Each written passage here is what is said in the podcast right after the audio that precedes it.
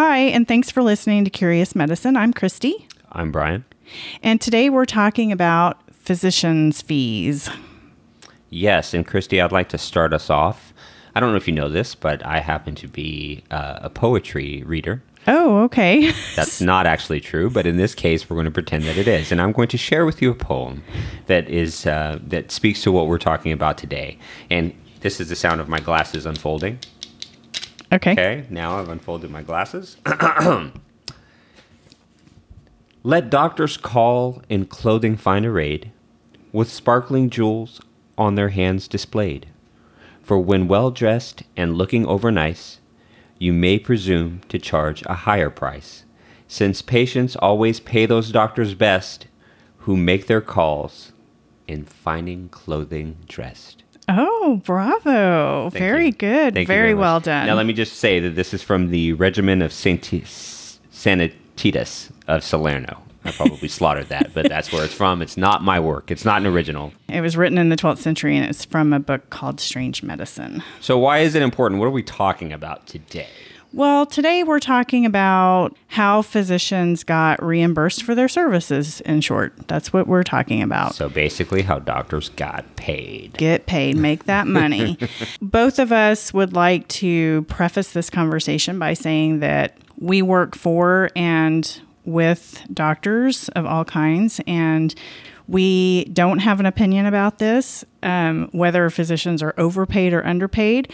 We're just here to talk about how this has been handled over the, you know, since the ancient times.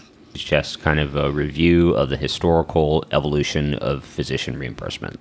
So, Christy, uh, when looking at this one, you know how I like to try to trace everything back to uh, tribal uh, situations and then work my way forward. This one, really, when we talk about uh, medicine and the formalization of really kind of medical practice, the earliest known writings that I came across were something called the Code of Hammurabi, if I'm saying that correctly. And that's uh, in around 2000 BC, and it was a, law, a series of laws that were set by the king of Babylon, and it's really considered to be the oldest known record of medical fees. The Code of Hammurabi suggested that physicians deserved reverence and should be paid accordingly, but that payment owed to a physician should be clearly established and regulated by law. Under Babylonian rule, everyone, didn't matter what social class you were from, everyone could receive unrestricted medical care, but you didn't get equal care. There were three classes there was the upper class, the middle class, and then the slave class. And if you were a slave, your fees for medical services or medical care had to be paid for by your owner. There were different levels of providers, um, such as priest healers, physicians, barbers, and then there were others as well. But this Code of Hammurabi established an outcomes based uniform fees for services on a sliding scale. So, what does that mean? It just means that the scale, the sliding scale was based on the patient's ability to pay. So, if you were upper class, you paid the most. If you were middle class, you paid less than the upper class. and if you were slave owners, you paid the least. And then it was also based on the nature and complexity of the procedure. Yeah, and so I found a little excerpt from the Code of Hammurabi that kind of ex- that outlines exactly what you just said and the way that they put it. I'm going to try to read this. I, I nailed the poem in the beginning, so hopefully I get this one. If a physician has treated a man with a metal knife for a severe wound and has cured the man, or has opened a man's tumor with a metal knife and cured a man's eye, then he shall receive ten shekels of silver. If the son of a plebeian, he shall receive five shekels of silver. If a man's slave, the owner of the slave shall give two shekels of silver to the physician. So, yeah, I don't know what a shekel is. I'm assuming I don't know what the currency exchange for shekel and the dollar are, but um, yeah, it's basically exactly what you outlined there. It, it, it was dependent Yeah. on your your status in society, on basically how much you paid. Yeah, it was quite specific. Um, this Code of Hammurabi also established that there were no separate charges for medications. So if you went to the doctor and they were treating you, whatever medications were necessary were included in in that price. So I talked about how this was an outcomes based kind of a deal. These rules demanded quality outcomes. So doctors had heavy duty consequences to pay if the patient didn't get well. And in part, this prevented incompetent physicians or other practitioners from relocating to some other place to continue practicing. Um, for example, this is a paraphrase of, of what's written in the Code of Hammurabi. If a physician treats an abscess in the eye with a lancet and the eye is destroyed, cut off the physician's fingers. if a slave goes to a barber and the barber removes the slave's brand so that his owner will no longer be able to claim him, cut off the barber's forehand. If a doctor treated a slave and the slave died, the doctor would have to take the place of the slave. Yeah. Talk about malpractice. Whoa. So, Brian, after having described to you the consequences of, you know, barbers or doctors, priest healers, whoever um, could not heal a certain patient or whatever, how would you feel about being a doctor in those days? Well, it's interesting because now malpractice basically hits you in the pocket, right? So Yeah. if a doctor does something, unless it's com- uh, criminally negligent, then that's a whole different set of circumstances. But for- Again, we reference Dr. Yeah, Death Dr. podcast. yeah, check that one out. But in a case where a doctor does something that's deemed to be malpractice or something where they make a mistake, Mm-hmm. they're going to be financially um, penalized for that, or to the point of maybe losing a medical license or some other kind of restriction on their license and ability to practice medicine. Yeah. I don't think that uh, you know a misdiagnosis or uh, some sort of treatment error is going to result in your fingers being cut off or Yeah. what if you're like a surgeon today and you you, you know, go to drain an abscess and they get septic and die or something? Ooh, you'd have to get your fingers cut off. Yeah, I mean that's pretty intense. And there's Then you might of- have to, you know, become like a radiologist or something.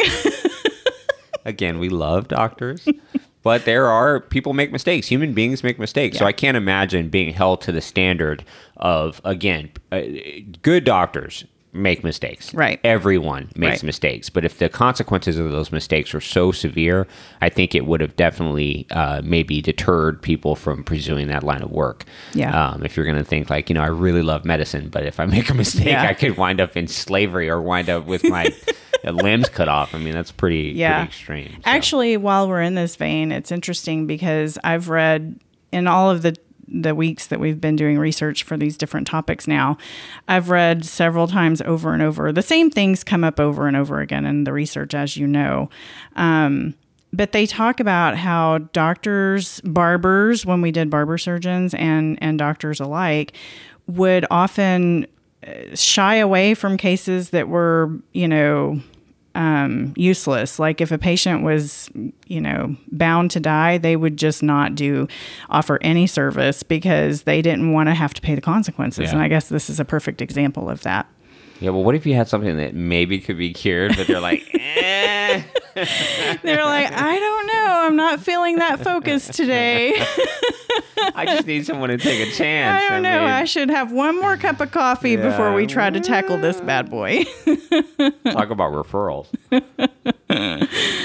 so it's interesting when you kind of follow the timeline and we go to kind of antiquity and we look at, uh, you know, after the Code of Hammurabi being, like I said, one of the oldest known record of describing medical fees, and we look at the writings um, in ancient writings. Uh, one thing that stuck out to me was a quote from the Jewish Talmud where it says, "A physician for nothing is worth nothing." And that's interesting. that That's actually written in, I would be considered a, a religious writing that describes how uh, the worth of being able to cure and practice medicine. I guess cure is not the right word, but being able to treat people and practice medicine um, has a value, and that physician should be paid and compensated for what that's worth in society. So, if we look at the way that medicine, uh, Western medicine, kind of has its roots, uh, when we get to ancient Rome, uh, remember that a lot of the people who practice medicine really came from Greece. The influences from Greece really uh, kind of started the practice of medicine, for lack of a better way of putting it, in Rome. And so in Rome, before that time, medicine and magic and spirituality were all kind of connected together. And it wasn't until the, the Greek influences where we start to see kind of a more professional practice of medicine. Um, but at the as medicine started to develop in Rome, we start to see a debate philosophically over whether medicine is considered to be an art or what they considered a technique or a skill or a craft. And basically, the argument was something like this: If medicine was a craft like carpentry, then physicians should be paid similarly. And the the basis for that is you you're paid to earn a living so that you can take care of your essential needs, right? If medicine is a liberal art, then medicine occupies the highest position of all professions. Society should then therefore meet all of the physician's financial demands, and the rich should pay the physician more than enough so that he does not have to charge the poor for whom he provides a charity. And so I'm going to slaughter these names, but Hippocrates, Aristophanes, Sophocles, Plato, Aristotle, Galen. Oh, I got them all. Sounds like you said them all correctly. legit. They were all uh, physicians of the day and, and uh, philosophers in their own right. They all debated, debated whether physicians should be paid at all, and basically whether or not the, the art itself of medicine was. And we've heard that before, being in medicine. That that, and I remember a uh, ER doctor told me once that there's a difference between the science of medicine and the art of medicine. So no, it, it it's interesting. There was another quote that I read from a guy named Gargilius Martialis and he he says uh, some doctors charge the most excessive prices for the most worthless medicines and drugs. So clearly, this was a, an issue even back then. And I th- I think it's interesting too to point out here while we're talking about this that based on past episodes that we've done, for example, the barber surgeon episode, where you know doctors didn't want to be viewed as as them ha- knowing a craft. They didn't want to be associated with surgeons because they thought that was beneath them.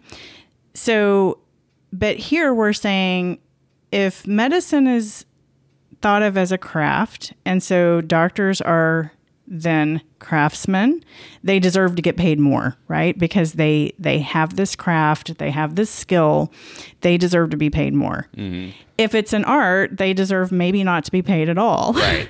so ironically, physicians have never wanted to be associated with this being a craft, but they want to have the benefit of getting right, paid right, more. right. Well, we have to remember too, and I, I have point. And some again, some of the stuff is going to overlap. If you're one of our five followers, you may be like, "You've said this before," but you have to remember that in Greece, uh, a lot of the the Greek influence, because the medicine at that time, uh, as as Roman civilization was developing, they borrowed a lot from the Greeks. Clearly, culturally, and a lot of other ways, medicine is no different.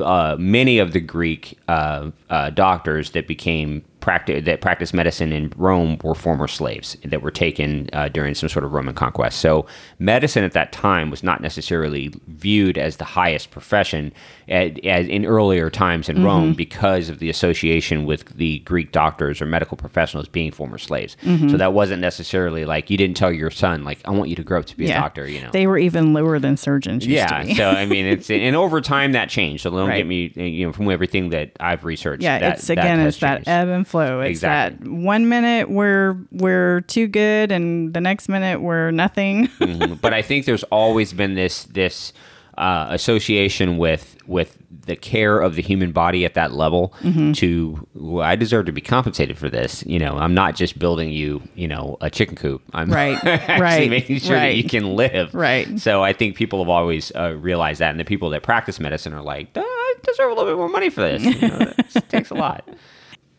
in one of the books that I was reading about all of this, Galen wrote that doctors practice medicine because they love one of the following humanity, honor, glory, or money. Mm. so Galen is said to have never asked for payment, but he accepted payment when it was offered to him. Interesting, but he never asked for it. Well, that's what the writings say. He may not have asked for it specifically. He may like, have been just standing there with his yeah. hand out, not asking, but I'm gonna just go now. But yeah, I need an Uber. So, so while we're still talking about ancient cultures, um, each each culture had their own practices or views and how they you know reimbursed physicians for their services. One interesting thing is um, in china um, in early times services were charitable. There were no economic or social incentives. And so yeah it was actually really interesting if you look at we were just talking about rome and greece and western quote unquote uh, civilization at the time where there was a debate over whether or not people should be paid in China, as time progressed, it really got to be whether they deserve to be paid. and so, one thing I read, what I thought was really interesting, that, that the doctor historically was a paid retainer of sorts to keep uh, patients healthy. If the patient became sick, then the doctor was not paid until the patient's health returned. And in some cases, if the doctor uh, tried to cure a patient, if the patient was not cured, then the doctor was the one who paid. And so they So the doctor had to pay the patient. yeah, and, and Fascinating. that was something that it was. It said the doctor paid. I'm assuming that that Yeah. was the patient. Yeah, though that I makes did not sense. really find that to be clarified in in what I read. So Let's pretend like it is Yeah, because we'll- that makes it very because, uh, interesting. some Chinese historian's going to be like, "That is not true. You're perpetuating stereotypes."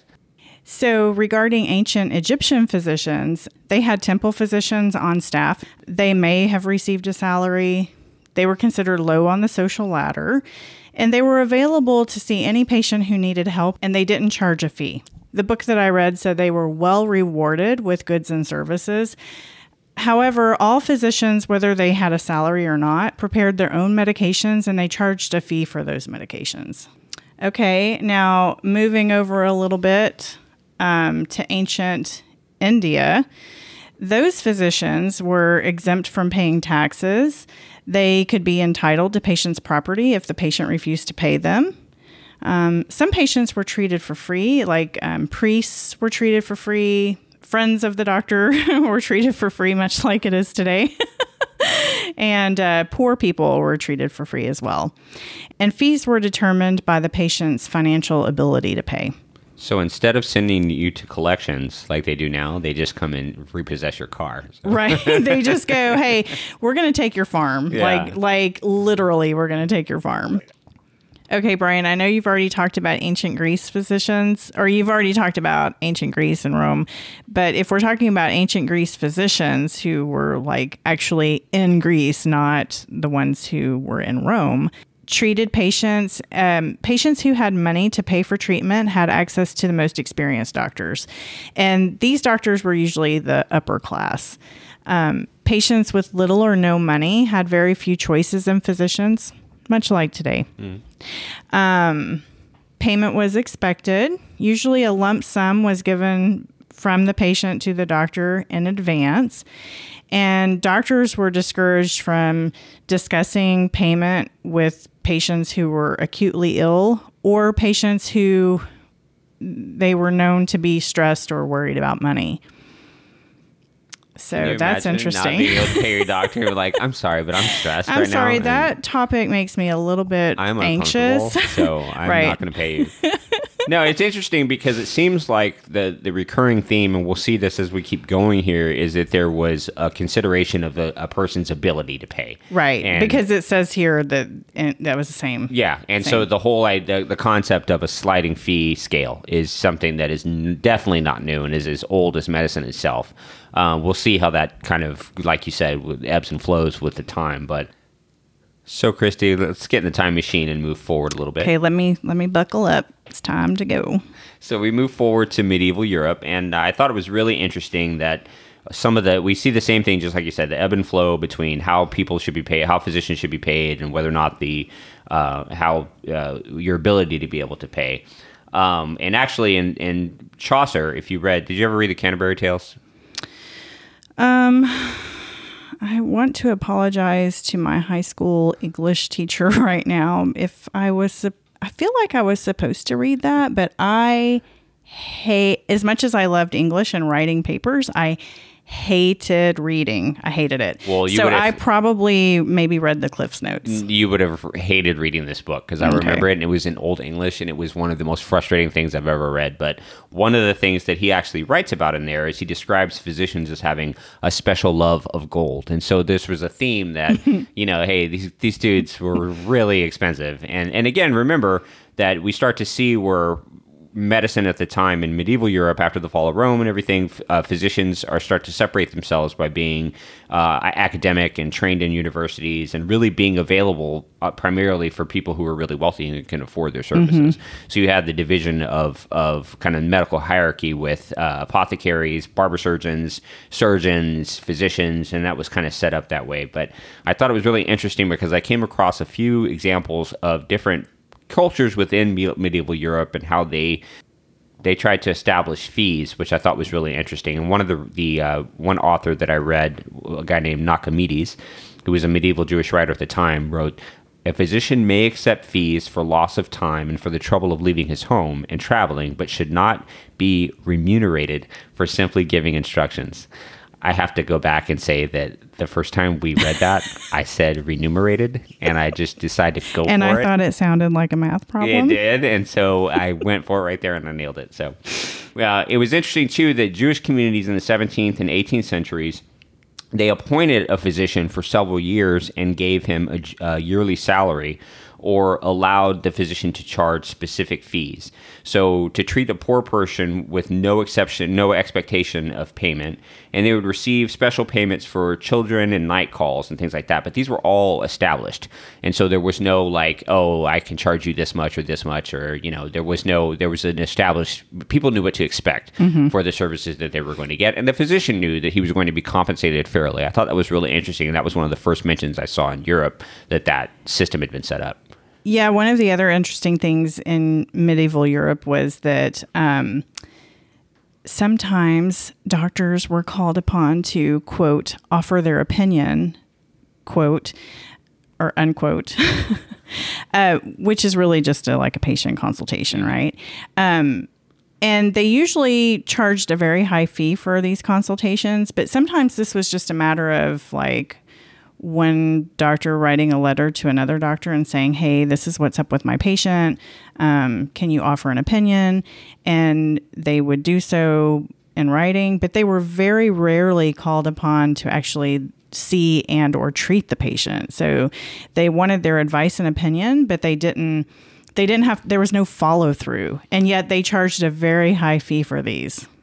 So uh, with poor people, you saw the, and again, remember the church uh, took on the responsibility for people who were not able to, for the very poor, and it was a very, I think the the real uh, division in in culture at the time. You had the extremely wealthy.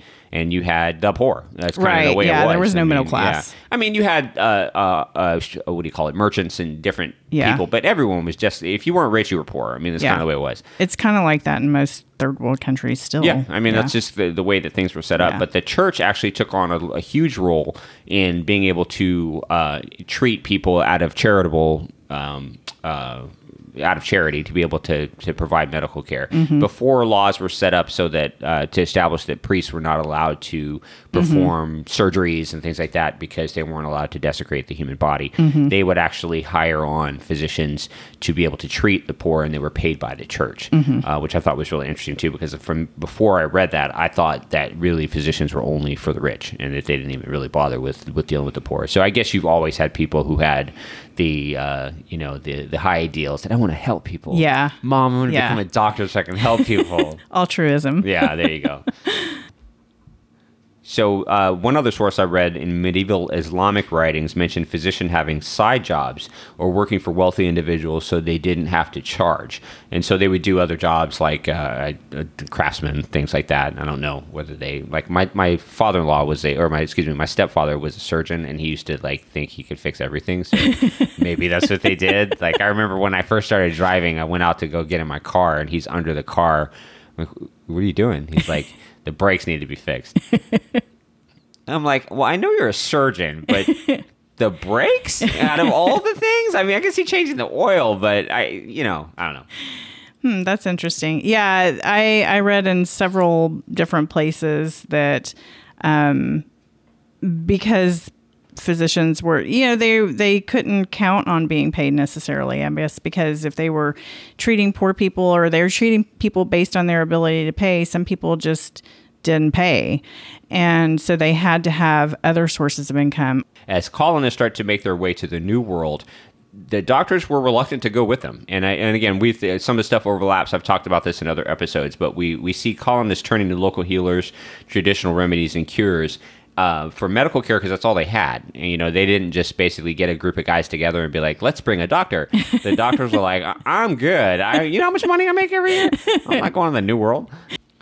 So the the mortality rate was extremely high. Things like malaria, uh, high infant mortality rate, diphtheria, yellow fever, all that kind of stuff. And so medical care was provided by minister physicians, apothecaries, and midwives and barber surgeons. And so physicians who were trained in England and Scotland, Scotland began to make their way uh, slowly but surely along to uh, uh, out to the new world. But a lot of times it would go back. They were just like, this isn't worth it. Nobody can really. I mean, there's there's really no as they're developing currency and and uh, monetary systems weren't really developed, so people were trading goods and services for everything. And they're like, I don't really want any more pigs. I, I want to get paid. I have Okay. enough I- eggs. yeah, I, you know. And so if you spend your time just like anything else, you you spend all this time earning degrees and things like that. They want to be compensated for that. And Yeah. unless you have the the altruistic motives to to really help people and and be a missionary and go and do all the things that it meant to be in the new world at the time, I don't think it was necessarily worth it for them.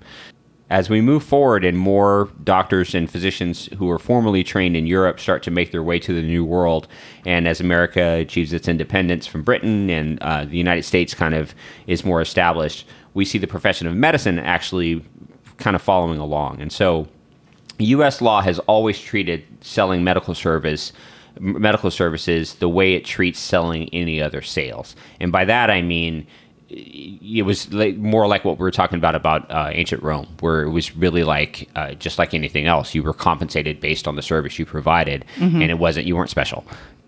So doctors not only treat patients, and uh, some patients are able to pay with cash, and some patients are able to pay with goods. For example, patients who weren't able to necessarily pay with cash would pay with things like coffee, tea, wine, beer, muslin, which is kind of cloth material, linen, handkerchiefs, silk stockings. yeah, mm. Little something for the wife. glasses, and then one I thought was hilarious was bad paintings. I don't have much to give you, but this is my Aunt Well, I've Bernice got, here. I've got two paintings here, and I'm willing to give you this one. This is my Aunt Bernice, and this is our you know, one of our favorite cows. She passed on a little while ago. Well, uh, I thought it was really interesting too that you know they were always doctors were thinking of other new ways to be able to make more money and and uh, make more out of what they were able to do. And then when smallpox vaccinations became prevalent, and again we've talked about this in other episodes. Uh, this provided physicians with an additional non-emergency basis uh, of, of income. And remember, a lot of times doctors back then were kind of called on when they were kind of needed. It wasn't Right. like preventative care, like oh, Right. let me get a checkup. It was like Right. no, I'm dying. Yes, Get the doctor. Yeah, something is not right. Right. and then you were called for, and this person's on their deathbed, or Yeah. they broke something, a horse ran over them, or I mean, it was Yeah. more like emergency medicine Yeah. is really what they were Yeah. practicing. And most at the time were family kind of practicing physicians. Um, and so small smallpox vaccinations become very very controversial at the time. Uh, but uh, and we mentioned this when we talked about uh, house calls and how doctors would basically were running kind of research on who how mm-hmm. effective these vaccinations were, who was getting the vaccinations, mm-hmm. and based on the information that they were getting about how effective the vaccination was, uh, and the the number of outbreaks and the people who were being affected with smallpox, where quarantines were actually going to be necessary, and where people were going to be put in quote unquote quarantine houses mm-hmm. and that kind of thing, and so they were compensated for that, and so it became a kind of a side business that became very profitable. I don't know how, and it doesn't really specify, but one thing that came to to my mind was how did that influence the the concept of vaccinations? Was it more like this works, or was Oh, it more like I'm it was making money monetary driven. Of? Yeah, Yeah, and it's yeah. like yeah, it works. Yeah, yeah. because we really didn't know. Yeah. Interesting. And another one I saw that uh, where they and you see this a lot in medicine now, where there's a lot of uh, stepping on toes of one group decides, oh, I have the training for this skill, Mm-hmm. we should be doing this, and another group might say, well, we already do that. There's no reason for you to do that. Yeah, and it's turf war. Yeah, and the turf war back then had to do with delivering babies. Because midwives traditionally had, had taken on that role, Mm-hmm. and remember, we're still in a you know very religious, faith based kind Right. of uh, Ladies- society. Yeah, Yeah. Don't like to show their lady parts. Yeah, and men should And be men don't that. like to look at them. Yes, and so In uh, those days. male midwifery, midwifery. I don't know how to pronounce it. midwifery. It sounds like the way they would say it. We'll say wifery. I like midwifery. midwifery. okay. It took decades to catch on, but delivering babies actually bolstered uh, physician income. So people without goods or cash, so you got no money, and I don't have any bad paintings to give you. Oh, maybe they could offer a service. Yeah, but they paid they paid in labor, and so uh, bakers. There was some some, and I got some of this from a doctor's notebook that I read, uh, where he actually charted how these people paid, and uh, one of them mentioned a baker who paid with bread, carpenters with woodcraft, tallow chandlers who made candles, I believe, if I'm saying Candles? that correctly. Oh, yeah, okay. the candle makers, Oh. but it's tallow chandlers. Uh-huh. Some candle guys probably like, that's not how it's pronounced. so wealthier patients would sometimes pay in advance with annual contracts like concierge medicine today. Brian, if you were a doctor in the 18th or 19th century and you had a patient that could not afford to pay you um, with money or goods, Bad paintings. what kind of service would you want somebody? What, what what what what kind of patient would you like to have of this types of service that they could offer you in in in turn for your medical care? Well, I think back then, thinking about what you need, right? I think, and I actually mentioned this one. I think things like laundry, uh, uh, cooking, that kind of so thing. So you'd want somebody to cook for you or do your laundry, take your stuff down. I think you just set me up to sound like a terrible no, man. no, no, no, because you know what I was thinking. I was thinking I would want to like treat a cobbler because I love shoes. Ah. and I was thinking, man, if somebody could make me a nice pair of like custom nice leather shoes, that would just be so awesome. Or like a blacksmith or something if you needed like some. horseshoes, Yeah, there you go. Or silverware or something like that. A sword. Yeah, there you go. Oh. And we see the same theme that we've seen through our historical journey here that the fees were basically worked out privately between the doctor and the head of the household. And some, like as we've gone through, sometimes it's a little bit more than that. But until we get to what we're going to talk about next, where we talk about actual uh, fee regulation, where they were like, okay, let's really figure out what people should be paying for this.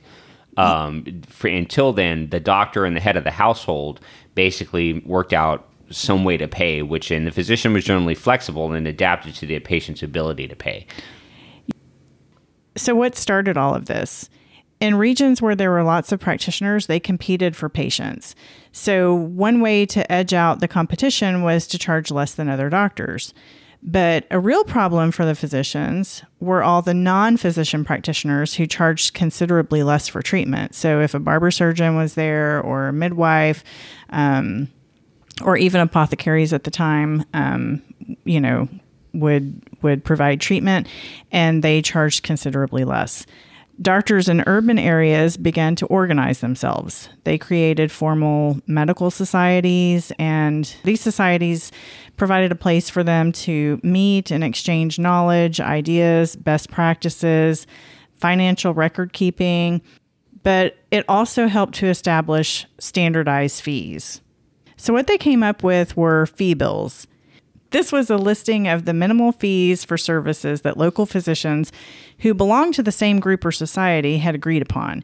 They were published in newspapers and various postings. This allowed physicians to charge more for their services, but they could not charge less. So, this established the minimal fees.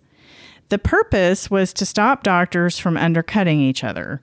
And respectable doctors who belonged to the same society would publish their names. This helped boost the reputation as competent and ethical doctors. And Brian, one of the most famous fee bills is the Boston fee bill.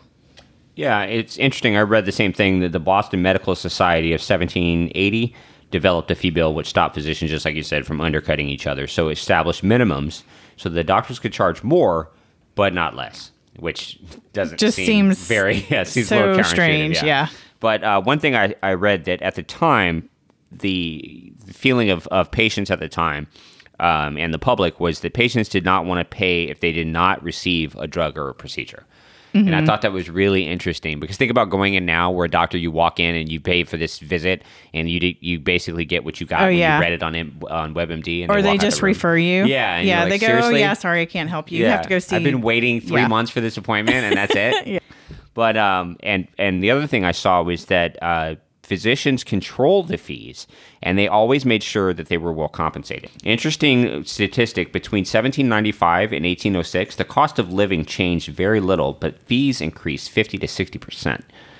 Yeah, they said that in in the good economic times they would raise their fees, but when hard economic times hit, they would not lower the fees. Yeah, yeah, and, and in poorer areas, the fee bills were set to curb the exorbitant and oppressive. So uh, one example in Boston in 1806, and this is just an example I saw of what you could what you could expect to pay. A regular single visit was a dollar fifty. Now imagine that.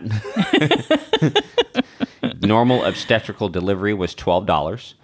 Gonorrhea treatment was ten bucks. Whew, that seems a lot. Wait, say that again. Gonorrhea what, treatment. What was the treatment before? Uh, normal obstetrical delivery, Okay, so you can deliver a baby for how much? twelve bucks. 12 bucks. Oh, but to get rid of gonorrhea is 10 bucks. 10 bucks. Okay. Yes. Okay. So once again, female treatment is always going to cost Yeah. more.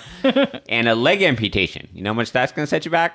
Um, let me guess. Let me guess. Um, I'm gonna say eight bucks. Forty dollars. Forty. Oh wow. that was an expensive okay. Yeah, yeah. Okay. So if you probably because it was so common too, they just saw a little ant bite and they'd be like, "Oh, we better cut maybe it off." because they didn't want to do it, or maybe it was just like, oh, I gotta cut this dude's leg off. It's bloody. It's the dude screaming.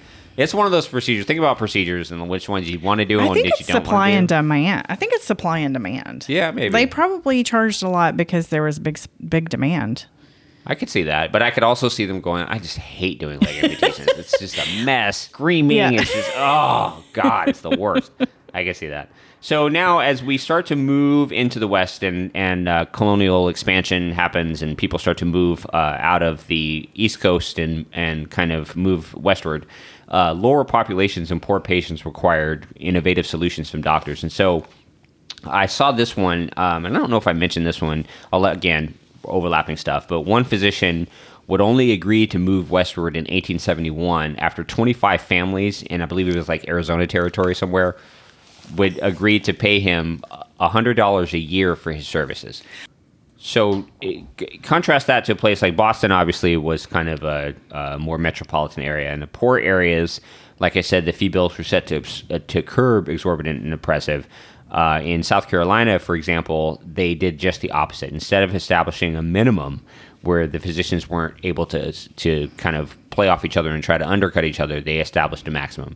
So there, because it's a rural community, people had less money. They basically made it so that you could not charge more, and uh, that was just really making sure that the people in that area could afford the services that they needed. Oh yeah, and I read that um, those fee bills were established by the community. Mm-hmm. So the fees themselves were established by the community, Correct. not by the doctors. And so that's interesting because um, that's con- when it's set by the community, it's considerably lower than when it's set by the physicians. So as we start to uh, expand westward and people move from the East Coast, and as America takes on more territory, and everybody knows the story, we have the uh, the mass migrations westward. Uh, low populations and poor patients required basically innovative solutions with doctors to be able to get paid. And so again, just like with moving from Europe to the New World, physicians who were well established back east were like, eh, I'm good. If you're a physician and you're doing all right in Boston Yeah. at that time, you're like, I'm not going Yeah. to. North Carolina or North Dakota or somewhere like that. So no, I'm good.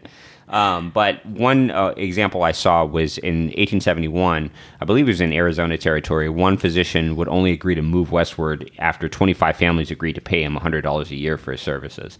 And so that was one way where he was like, "I'm not going unless you absolutely guarantee that I'm going to get paid." Yeah, So- all the families pitched in to pay that Yeah. his salary. Yeah. and so, um, and barter was also very common. So just like in the we talked about before, uh, you get out there and it's like poultry, cattle, tobacco, fruit, vegetables, wood, and clothes. But if you think about in in the West, as opposed to when we mentioned before, where people were bartering, you're getting a bad painting, and you're like, I don't know what I'm gonna do with this. But if you're out west, where supplies are, in order for you to survive, you really need these things. Barter Yeah. might have become a more useful proposition for you as a physician. So True. if you're hungry and somebody gives you a few chickens or you know some cattle, Yeah. you can survive with that. Whereas a, where even if you made the money, Right. you know, don't have any place to spend it. yeah, it's not going Yeah. to do you as much good. Yeah. You know, so It's kind of like this pandemic thing. yeah, there, there you go.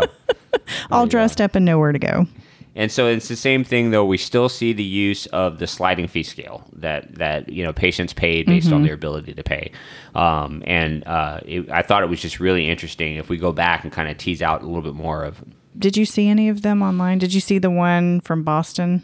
I did. Oh, because I have I have a link to it here. It's um, I'm going to pull it up real quick. Some of them were very detailed. Like for instance, um, travel to a distant home for a house call included an extra fee because that meant less time to see other patients, and um, there were all kinds of inconvenience fees, like. Um, night calls and bad weather emergencies or oh frequent visits to the same patient i guess if you have a hypochondriac and i don't think this means like frequent visits to the same patient because you know we already established that um, in the house calls episode that doctors would go and see the same patient throughout the illness. I don't think it means like that. I think it just means that, oh, today you have a headache and tomorrow you have a stomach ache and the next day you have, you know, whatever. Um, I'm sure that was meant to be a deterrent from that. That yeah. So looking at this fee bill that you just pulled up, I think it's really interesting because I mentioned that amputations will run you 40 bucks. That is uh, not necessarily the case. It seems like ba- based on this, amputations of a thigh would run you 40, and amputation of a leg or an arm would run you $20, and amputation of the fingers or toes, each one would be 5 bucks. And gonorrhea for the first prescription was $10. for the for the six subsequent office prescriptions, no additional charge. I thought that was nice of them for each prescription after the seventh was a dollar each. So if you keep oh, these in, are called these are called secret diseases ooh, too. Gonorrhea was a yeah, secret, secret disease. diseases. So, Gonorrhea. wait. So for the first prescription, the first time you get gonorrhea is ten bucks. for six subsequent office prescriptions, no additional charge. I'm assuming that means in case it has not been treated and you need more, or whether or not you just got gonorrhea again six more Well, times. let's see. What it says is gonorrhea for the first prescription, it's ten dollars. For the six subsequent office prescriptions, no additional charge. For each prescription after the seventh, one dollar. So there's a follow up. So I'm assuming I don't. not like hey, I don't got know unless you keep dipping your pen in the same bad ink.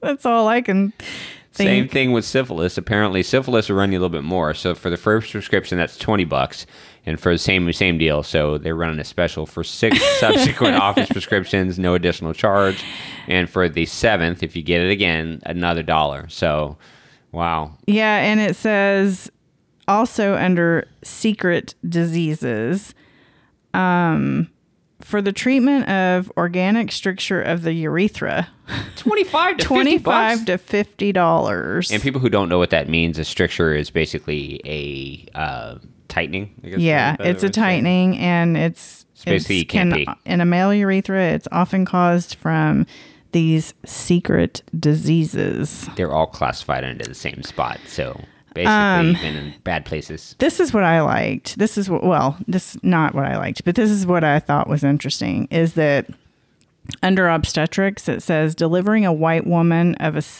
d- delivering like a single baby from a white woman was 20 bucks. Delivering a single baby from a black woman was 10 bucks.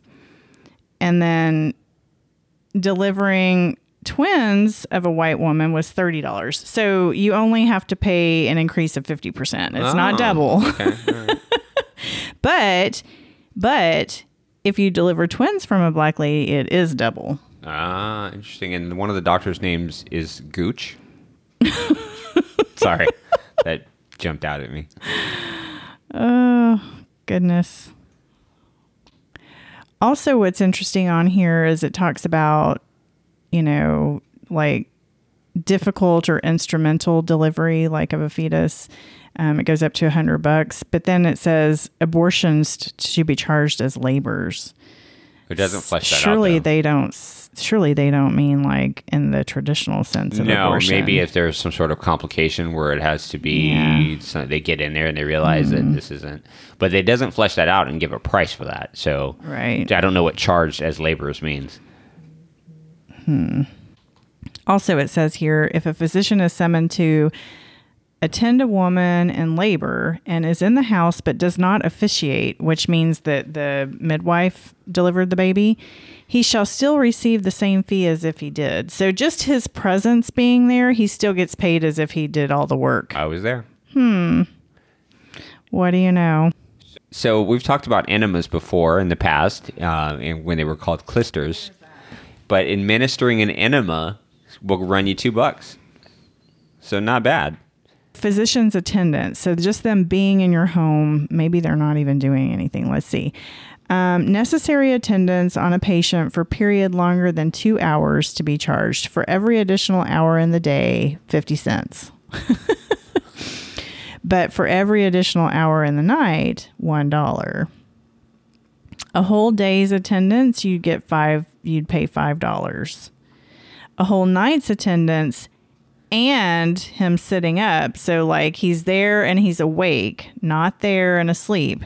So, if he's there and he has to be awake with you, it's 10 bucks. A day and night's attendance without sitting up is $10. So, if he's there all day and all night, but he gets to sleep the night shift, then it's $10. So interesting. Okay, so if we're looking at all of the charges on here for all of the different kinds of services.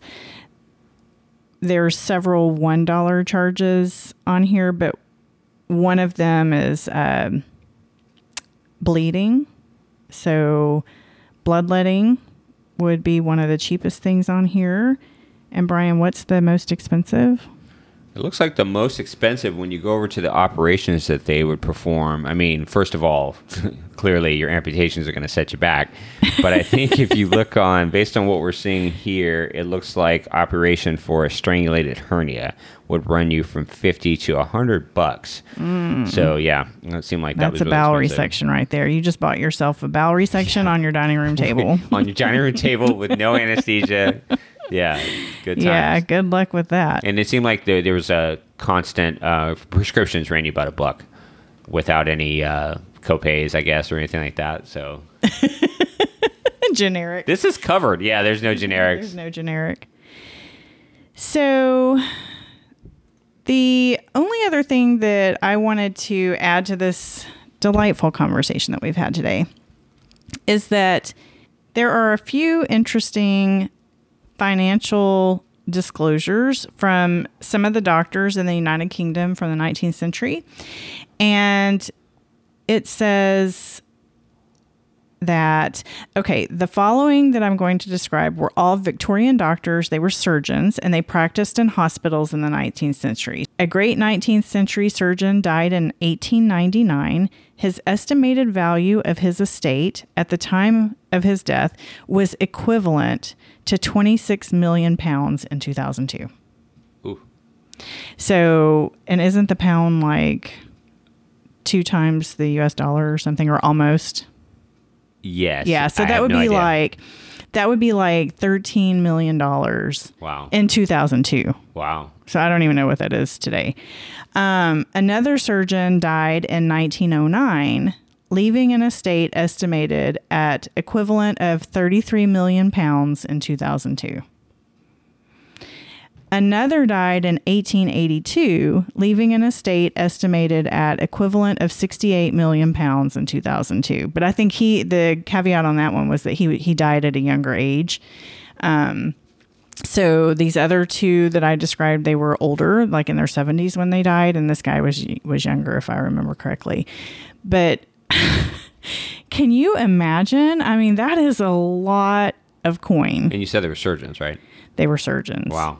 Yeah, that's Makes- that's after they they booted out the barber surgeons and Well, makes sense if uh, if uh, strangulated hernias run you a hundred bucks and a leg amputation right, costs you forty. right, yeah, there you go. right. And you're at a hospital where they just come to you and Yeah. you're just like standing. You're like next, next. You don't even take time to wash your hands in between patients. Oh yeah, they go from room to room with dirty aprons and just. Uh, yeah, they said that um, the dirtier and bloodier they were, the more patients thought they must be good at their jobs.